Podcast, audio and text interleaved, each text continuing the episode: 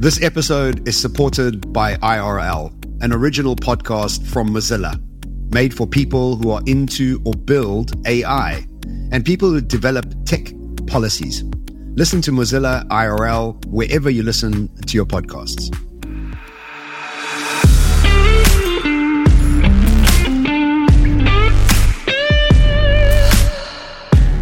Hi, and welcome to the Expansive Podcast, where we explore the frontiers of personal growth, business innovation, and technology.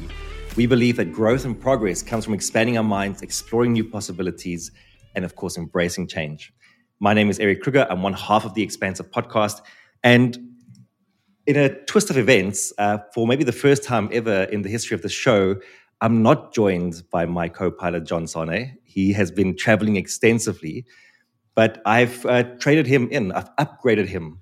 And today, instead, joining me for the pod is Bridget, all the way from Washington. Um, you would have heard us on the pod uh, mention this new, not new podcast, uh, a, a, new uh, sponsor of the, the Expansive podcast, which is the IRL podcast.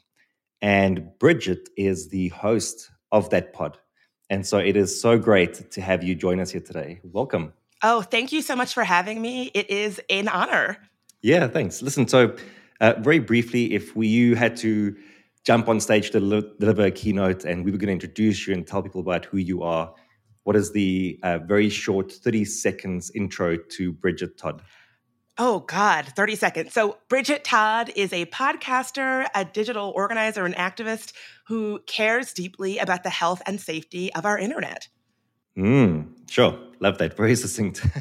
it seems like you've practiced that before. I might throw in a little, you know, I might say like, she's a cat lover and a gardener and a reality TV fan. I don't know. I might throw in some some jokes in there too. Tell me about the reality TV fan. Which shows do you watch? Oh, I, I'm, I'm. Don't make me sound so embarrassing to your listeners, but you know it's like the Bravo, Real Housewives. I cannot get enough.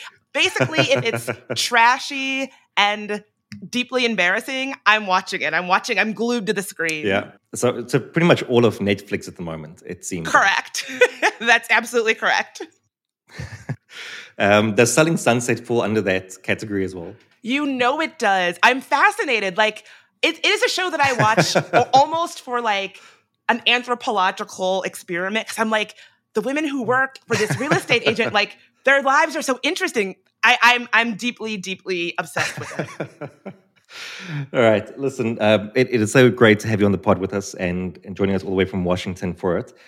Um, I was doing some research, and obviously, what brought us together today on this pod is the IRL pod from Mozilla that you host.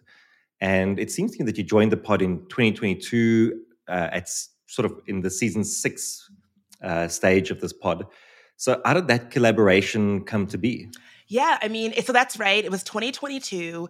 Listen, I have always been a long time appreciator of Mozilla. Like, I even back when before it was called Mozilla, I've been appreciating the the mission of Mozilla.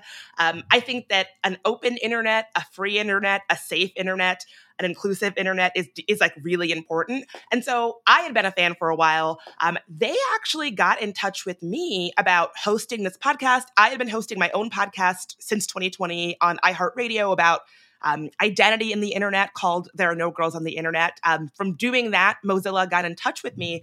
And really the alignment could not have been deeper. You know, um, a funny story is that even like years ago, maybe this was like five, no, 10 years ago, I applied for a job at Mozilla that I was deeply unqualified for and it was a, a, hail mary and of course of course i did not even get an interview which was the right choice because i didn't even know that the, the, the job. I was I was like, don't know anything about this, but I love Mozilla.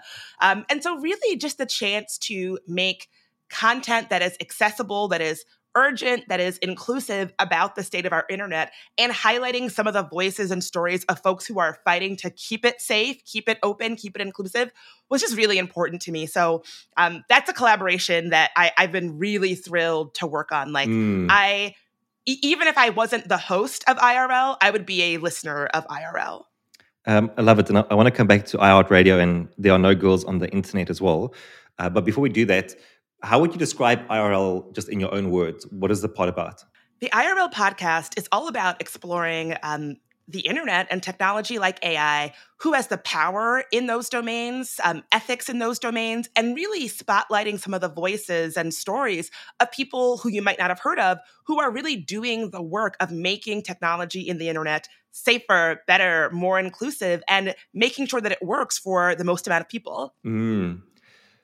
You know, and on this pod, we talk a lot about AI, obviously, because the work that John and I do is all about how do we help leaders and teams and organizations prepare for change. And of course, like the hottest topic at the moment is AI. Everyone wants to know how do we stay relevant in this world where AI just kind of takes over everything. And then you sometimes don't realize that there are so many people in the background trying to do work, trying to course correct where we might be heading with this kind of technology. Yeah, I would even take it back further. And maybe this is something that you and your listeners are completely familiar with, but I only really internalized and learned this from doing the IRL podcast is AI is people. You know, it's pe- people are the ones who are training it, people are the ones who are building it all of it is people. I think it is so, mm. it was mm. very easy for me to think of AI as, you know, computer brains and really like artificial intelligence. Like it's, it's self-aware. It's like doing all this stuff on its own. But from doing the podcast and doing the interviews of people who work on AI, AI people who work on AI, people who build AI, I'm realizing how much of it is just people. And so the same way that people have blind spots and foibles and challenges, AI is simply going to reflect the people who build it and make it and shape it. And so that really helped me understand what we're dealing with. It's so easy to personify this technology in a way where, that gets us further away from that reality that at its core, we're talking about people.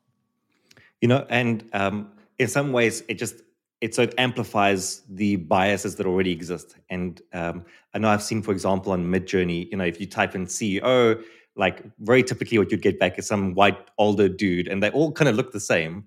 Um, and then they've, they've gone through all these different occupations and it's very like stereotyped to sex and to race.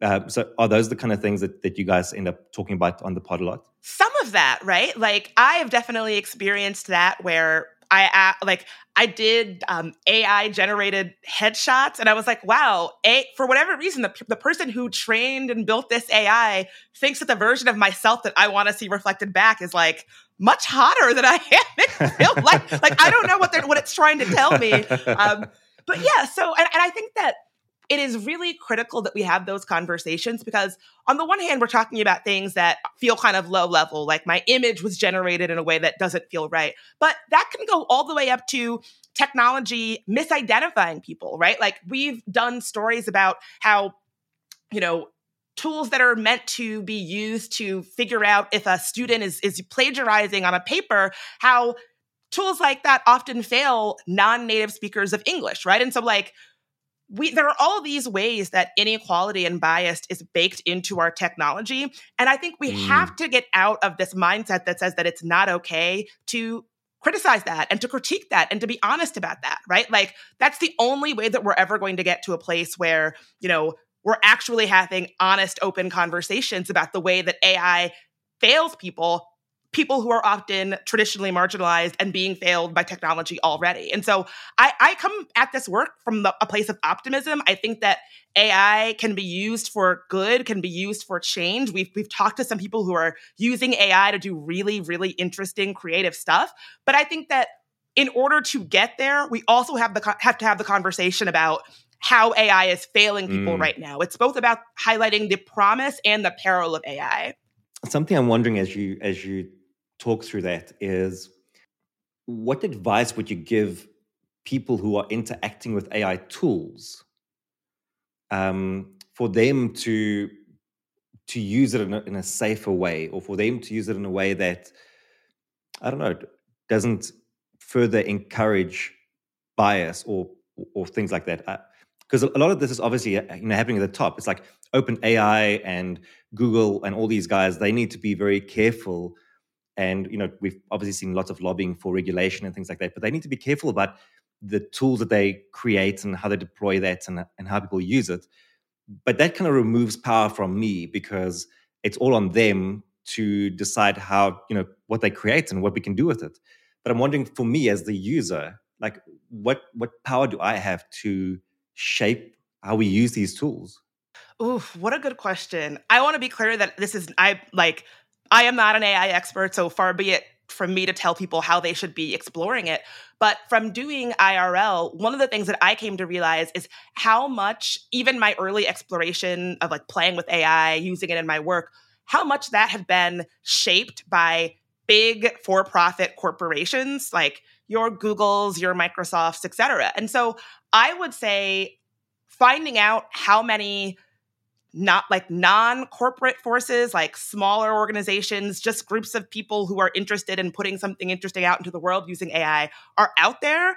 I did not know this. I thought there was only one game in town and that was like your big tech companies. But i would say really do some research about who out there or like what small collectives or communities or organizations out there are coming at it from a different angle that's not just for profit. Because i do think that it's a little i don't know i and I, I think it mirrors the way that the internet is going more broadly it is sad to think that the only way that folks are thinking about this technology is using it to make money and build power, right? Like, but there are people who are doing things on a different model. And I think that exploring some of that, I think could be a good place to start so that it just feels a little different. It doesn't just feel like, oh, I'm just contributing to making Microsoft more money or making some giant mm. tech company more money.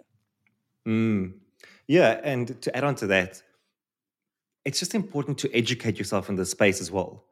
You know, because we we're already seeing, you know, so many scams, for example, happen at the same time, um, and people are falling prey to, they're becoming victims of AI. And one way to overcome that is just to not ignore this big shift that is happening to make your way over to podcasts like IRL so that you're informed. So you also know that when you're interacting with these tools, I think what you said is so great. They're a reflection of people that are creating these tools. And those people come with flaws and biases and all these kind of things. And so you could expect that there's going to be a level of that that's built into the tool. And so now you're not that surprised when it happens. And you can go, okay, well, I understand where it's coming from at least. Uh, this isn't just a reflection of an AI or a reflection of reality or whatever it may be.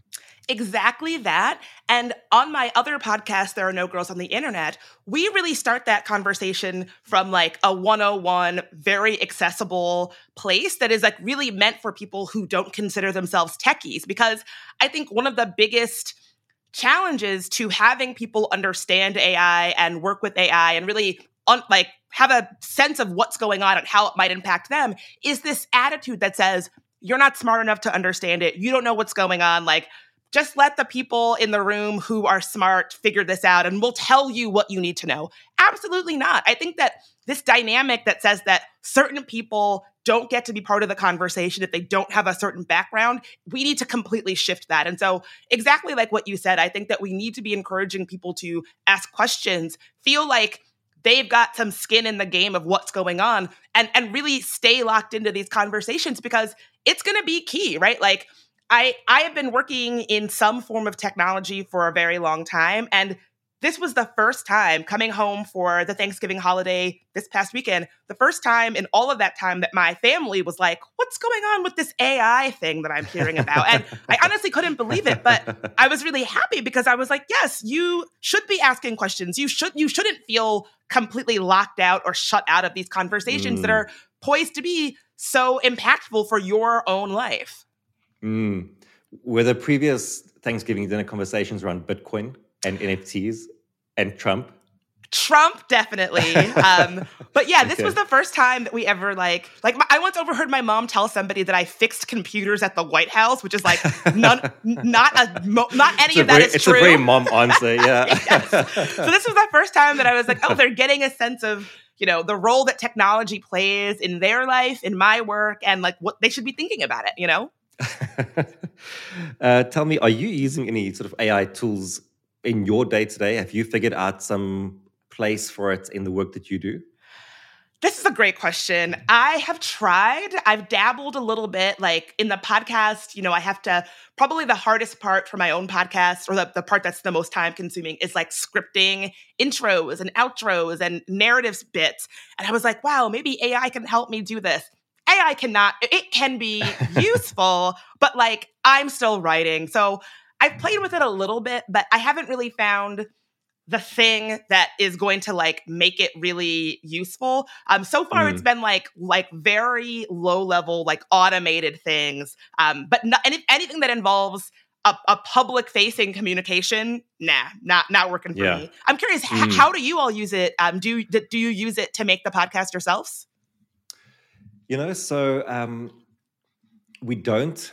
I think where where I use I use ChatGPT quite a bit for for research these days, just because it has the Bing functionality with it as well now.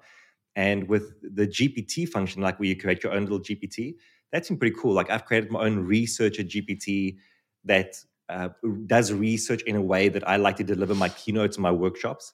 So when I can when I enter a research topic, it spits it out for me in that format already, and it's just a great. It, it's a very accelerated way of creating the raw materials from which I can then go and do further research. Yeah. Um, because I definitely don't. I, I, still think that there's probably quite a bit of hallucination that's happening from AI, but like just from a like getting from zero to one point of view, like it's so accelerated. Um, beyond that, I guess like when you look at like Riverside, for example, they have this these clips these days that they cut automatically. I, I guess that's AI powered. Like it's not really a tool that you actively go and use. It's just happening in the background. And I think that's actually going to be a lot of what is going to happen moving forward. Is that AI will be doing lots of the work in the background without mm-hmm. you realizing it. It's just kind of augmenting your daily life uh, without you necessarily di- directly interacting with it. Oh yeah, now that you mention it, I when I first got started in podcasting, it was before AI was so ubiquitous, and I would do interviews and then I would send the audio of that interview to a service that would uh, tr- transcribe it. Now I just now it like Riverside just does that. Like you don't have yeah. to do that. And so mm. it is it's I guess it's these steps that you don't even really think of working in the as you said working in the background you know it's it's not like creating the podcast for you but it's like little tools that help that you might not be thinking about yeah mm. i didn't mm. even think about that it is actually it, it's a challenge because you know i think for for many business owners as well they want to get involved in ai they want to like they they feel the need or the urge because it's the hot topic at the moment everyone is like get on the AI train. But then once you get to the application of it and you're like, okay, well, how do I take the service that I have and augment that into something new with AI? It becomes quite tricky because, like, for most people, AI is Chat GPT. That is like the in their heads, that's the the service that is AI. Um, so it can be quite tricky to think, well, you know, how do I actually implement it into my daily life in a very active way? Yeah, and I think that I think I mean this is just my opinion. I think partially due to sort of the hype cycle around AI, I think it was easy for creators and entrepreneurs and business owners to think of it as like a parlor trick so that, you know, the things that we were thinking AI could do because of all the hype around it didn't really come to fruition or like didn't work the way that you thought. And so I don't know, I almost I almost think that when I was thinking about how to implement AI on my own work, I was thinking way too big. And I wasn't thinking about the small automated behind the scenes stuff that like actually is bearing, actually is bearing mm. out, you know? Um, mm. Yeah. Like I used to have this fantasy that an AI ch- like voice chatbot version of myself would be able to do the podcast one day. And my producer actually was like, "Oh, they have that where you can, you know, tra- they can it, will be your voice doing your podcast in a different language." And I was like, "Wait a minute, I don't actually want that. Like that's really creepy." um, so HeyGen is one of the tools that can do that, uh, where they, you know, they record your face and like then it's your likeness and it just it, it speaks in different languages. And my one friend is very much into the AI space, and he told me that they just released an API for it where you could essentially like have a, a voice call with that avatar. And in real time, that avatar will communicate with you, digesting the, the content that is received, um, running that through whatever framework you might have in the background, and then having that conversation with someone like oh my God. instantaneously. Do you do you want that? So, like, is that is that appealing to you? I I don't know. I, I I could maybe see a world where you go onto my website and you're like, can Erik talk about X, Y, and Z? And my avatar in real time can talk to you about what I can talk about or not, you know, or topics I cover. So there might be like an interesting sort of augmenting your website huh. kind of thing. But I, I wouldn't want it to do sales calls for me or anything like that. That would just be, it, will feel too out of my control. See, I would worry that if there was like an augmented AI generated version of me that knew the things that I knew, I almost think that people would maybe prefer it, and I find that quite threatening, you know, because the that augmented version of you will never be tired or cranky or late or hungover or whatever. Like all of the things that go with being a human is just on time and knows the stuff. Listen, uh, I, I, don't know. I don't know where this goes, but I, I know that we are in for a hell of a yes. ride in the next few years. I recently listened to episode two, season seven of IRL podcast, and this one is called The Humans in the Machine.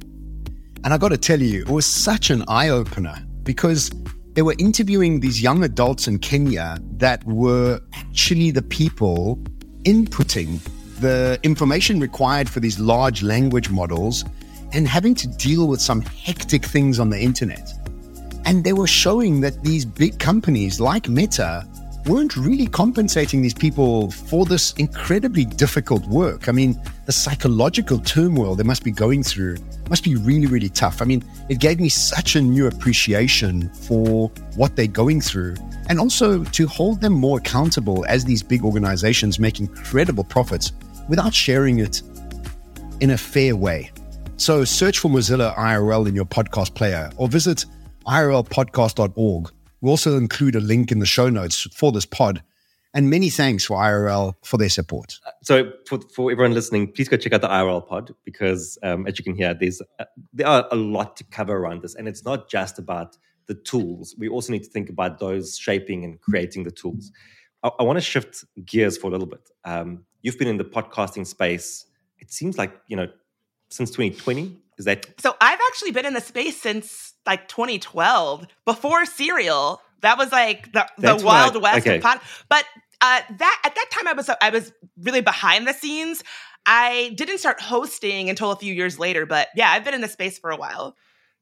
Serial. I mean like i haven't heard that in a long time but that was do you like that was kind of what put podcasting on the map it exactly was um i think that like it, for a while in the space people would talk about before serial and after serial because it really yeah, it like legitimized it in a way that i think that no other show had yeah um can you quickly just tell the listeners what Serial was? Oh, Serial was a true crime podcast. Uh, I think that one of the earliest true crime podcasts. Mm.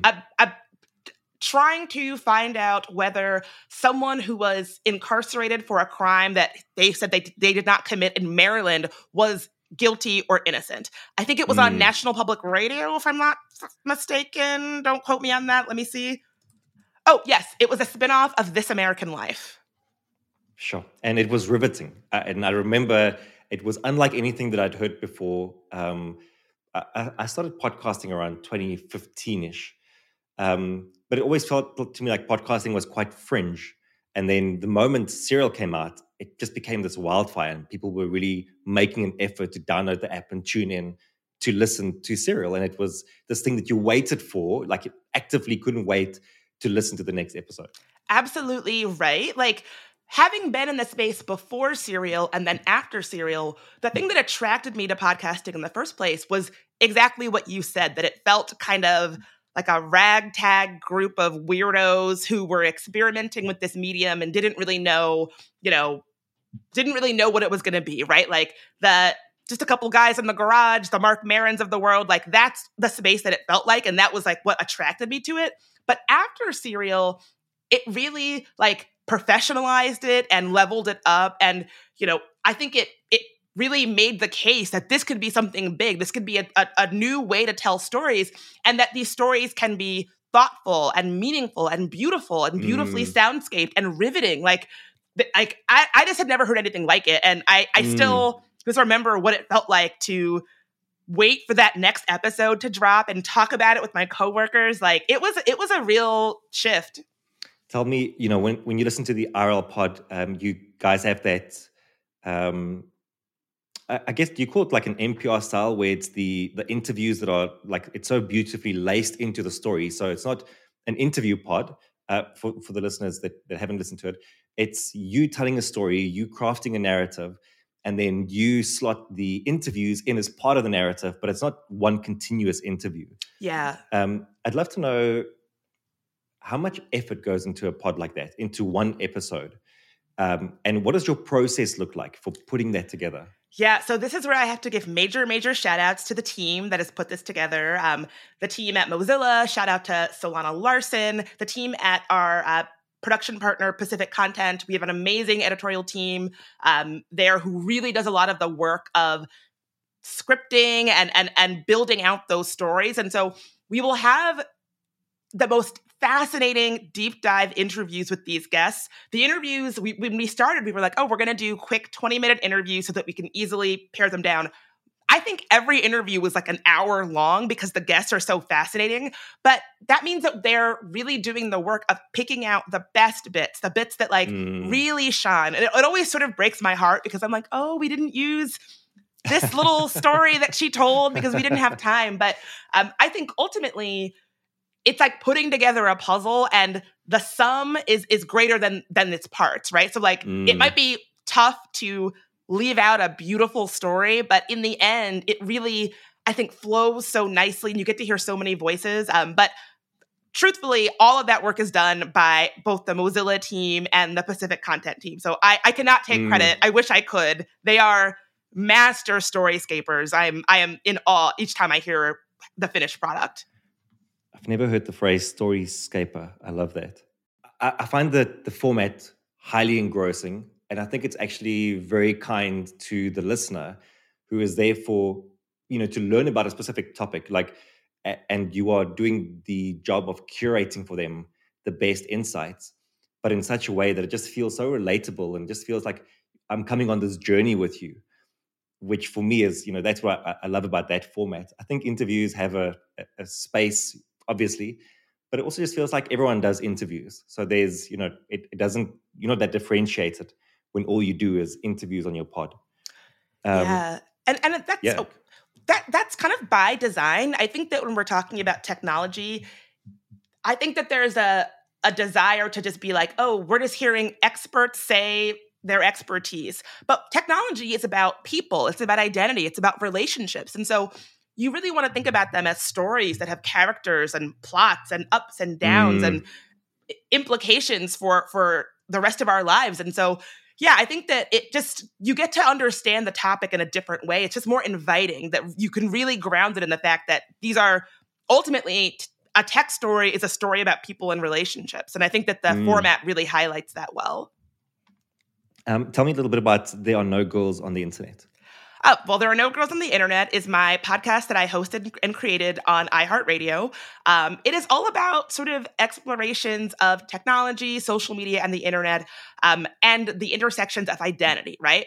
Um, so often in tech, I feel like conversations around technology don't really deal with identity too much. And I think that identity, at least for me, is like a core part of what it means to be online, what it means to be talking about technology. And so I really mm. wanted to create a space that honored that and was and was steeped in that and didn't try to run away from that or sideline that, but say, no, it's actually fine to have conversations about the internet and how all of our identities and what we bring and what we show up with shapes those conversations. And mm. it's been, I think we've been doing it since 2020. It has been a labor of love.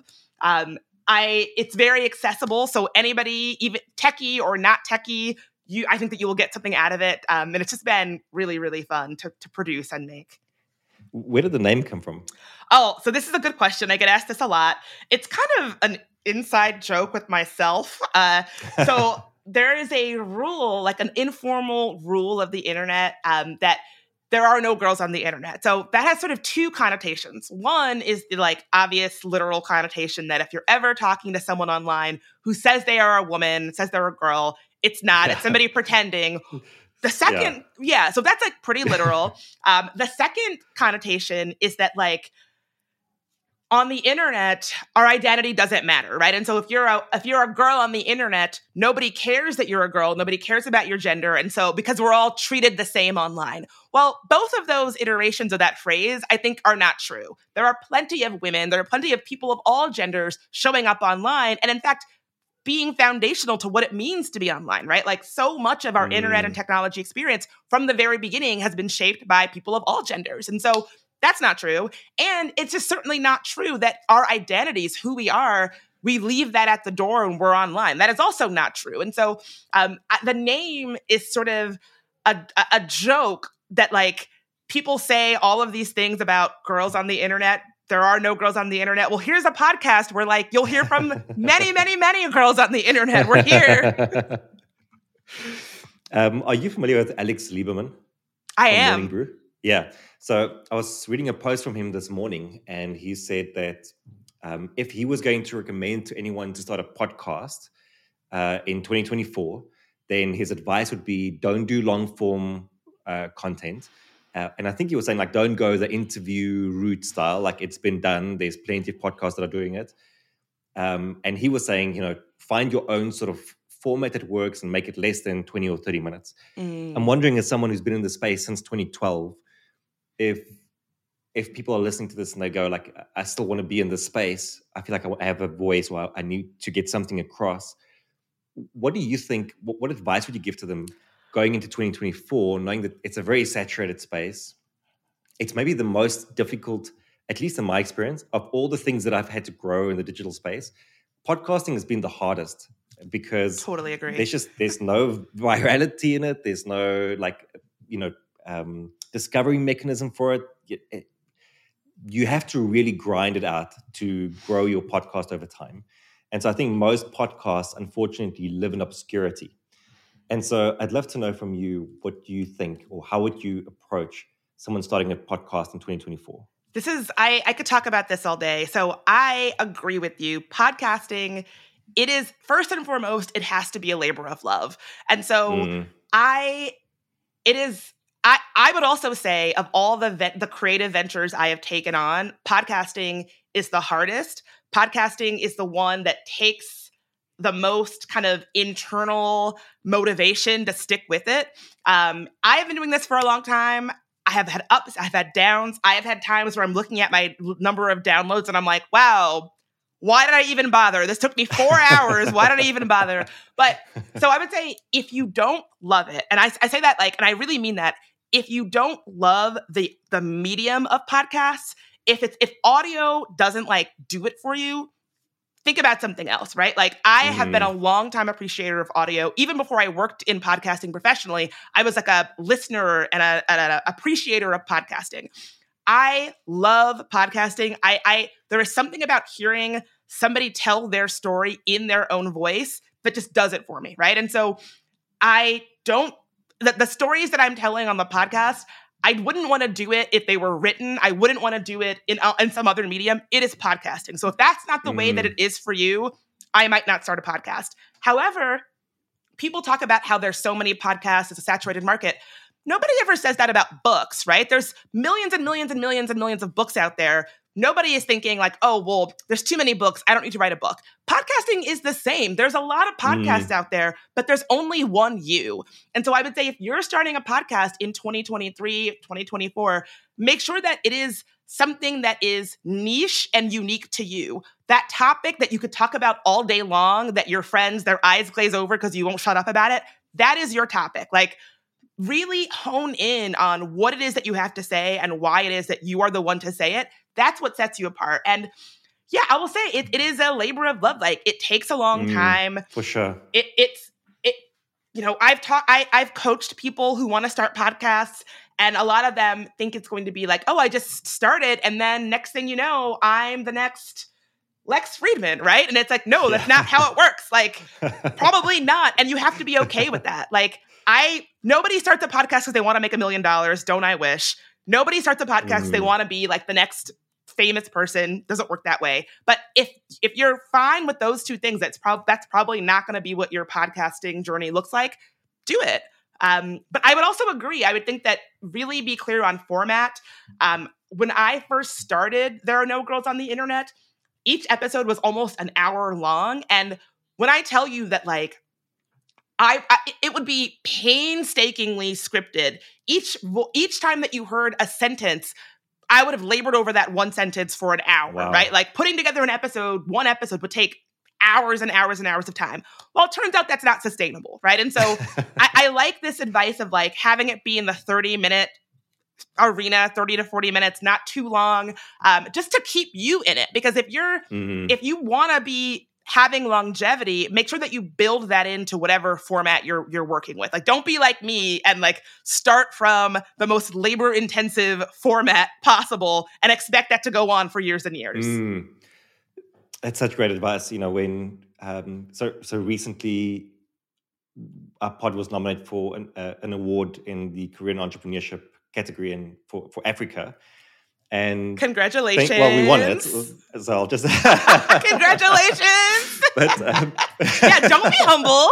So we were talking, you know, in in uh, the post interviews about this exact thing, like how, like getting started in the process. And John was actually saying, you know, first and foremost, you have to love it exactly because you're going to look at your downloads and it's going to be crickets and that you're going to feel horrible and you're going to do that for many many episodes and you're not going to see any traction really. And you're going to have to keep going. And so i think the combination of what you spoke about where you find something that you love but you also find a, a medium that can help you to stay consistent as you become better at the game i think that's that's a winning combination. Because ultimately the way that you're going to get to grow your audience is by becoming better at the thing that you do and, and expect to be terrible when you start because we all are terrible when we start but then you grow you know and then you become bridget todd that hosts incredible big podcasts yeah or award-winning expansive podcasts like yeah I, I think like give yourself the space and the grace to be bad at it. You know, you have to be bad at something before you're good at something. I go back and listen to my old podcast episodes, and I'm it's difficult to yeah. listen to. If that might be the case for you too. Um, oh, another tip I would give is listen to podcasts, even if they're like in your niche or your field or not. I try to listen to a new podcast at least once a week that I that I have never heard of, and people are doing very interesting things out there that might give you mm. ideas, that might spark something, or you listen and you're like, well, that's an example of what I don't want to do. But be a consumer of podcaster, uh, be a consumer of podcasts. Like really appreciate the medium. Read podcast trades. Like know know what the conversations are happening in the space. I think that'll also make you feel more connected and like better at being a podcaster. That's so good. Um, and I'm definitely going to do that. Actually, because I, I realized that when I when I listen to podcasts, um, I'm mainly kind of selfishly just listening for the content, but I've actually stopped listening to it for the art, for the the different ways people go about presenting this. So actually, I need to get better at that. So thank you for that. That's a good prompt for me as well. Um, I want to just as we wrap up, just step outside of podcasting for a moment. So we know uh, of of Bridget as the podcaster, doing this since 2012, hosting incredible uh, conversations online what do you do outside of podcasting? Ooh, what a good question. Um, I love being outside. You know, I think part of having a robust relationship with technology and social media is time away from it. Um, so I, I love hiking, I love camping, I love being outside. Um, I love movies. I'm a big film person. Uh, my my I, I love documentary, but really any movie. If you if anybody listening is like, tweet at me about a movie you just saw, and I will definitely want to talk about it. Um, yeah, I I like to cook. My my version of a great evening is a glass of wine, making dinner, and listen to, listening to mm-hmm. podcasts. Mm-hmm. Um, yeah, is, is it yeah? Is it a cop out to say podcasts when I'm a podcaster? I think you know the people who achieve a lot are the ones obsessed with their craft, and you clearly are. So so that's great. full full points for that. Um, is your is so your main job though is that the the podcasting everything that you do in the podcasting space, or is there anything else that you do outside of that from a work point of view? Yeah, so up until this summer, I had a full time job at a gender justice organization called Ultraviolet here in the United States. And um, I was really managing a lot of the work around platform accountability and like building a safer, better internet. But since summer, I am a full time podcaster. I podcast full time. Well I um, talk pod full time. That's so yeah. awesome. What does it mean for you to live an expansive life? Oh, this is such a beautiful question. Living an expansive life for me is a life that's really in flow, right? Like I am somebody who has a lot of interests, a lot of passions. I have a full life, a quite a full life. And I think an expansive life is one where I get to explore all of that, go down all of the tangents that life has to offer me and just see what's there. You know, I think so often we get caught up in what we should be doing or what's going to be lucrative or what our parents might want us to do. But my expansive life is a life without borders that I can really explore the fullness that life has to offer and see where it takes me. Mm, love that. It's about expanding into the things that we care about. And I think when when we phrase it like that, you, you are a great example of that. Um, being able to do what you truly deeply love and obsess about in a full-time manner and to live and breathe that craft and you know it, it's happened quite organically from what i can tell that really is like embracing the the expansive philosophy so well done it's, it's amazing to Thank always you. Uh, speak to people who are living it uh, last question that i have for you is what would you want out of 2024 what are you looking forward to in the year I'm looking forward to, I'll, I'll, bring it back to the IRL podcast. I'm looking forward to more people feeling really engaged and empowered in conversations about technology and the internet.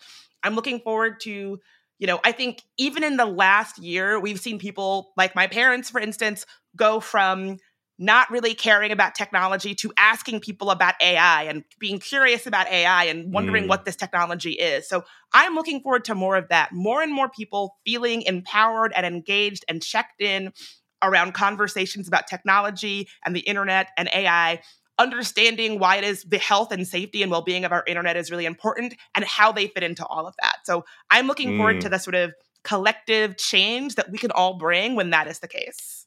That's amazing. Uh, do you do like a word for the year? No, but I should. Do you? Mm.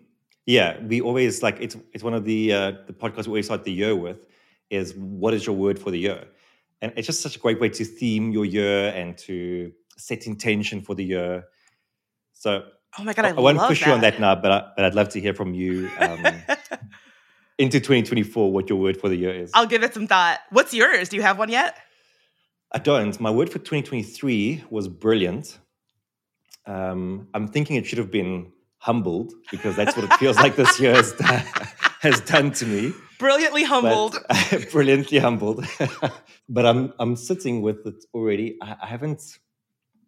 I always just give it space and give it some time to come to me. And at the moment, nothing clear has popped up yet. It's been such a pleasure to have you on and to have a chat with you. Uh, well done for the incredible work that you are doing uh, with with both the podcasts, um, but also just you know being an example of uh, someone who eh, has found the thing that that sets them on fire, that they love doing, and that has gone full tilt into doing that.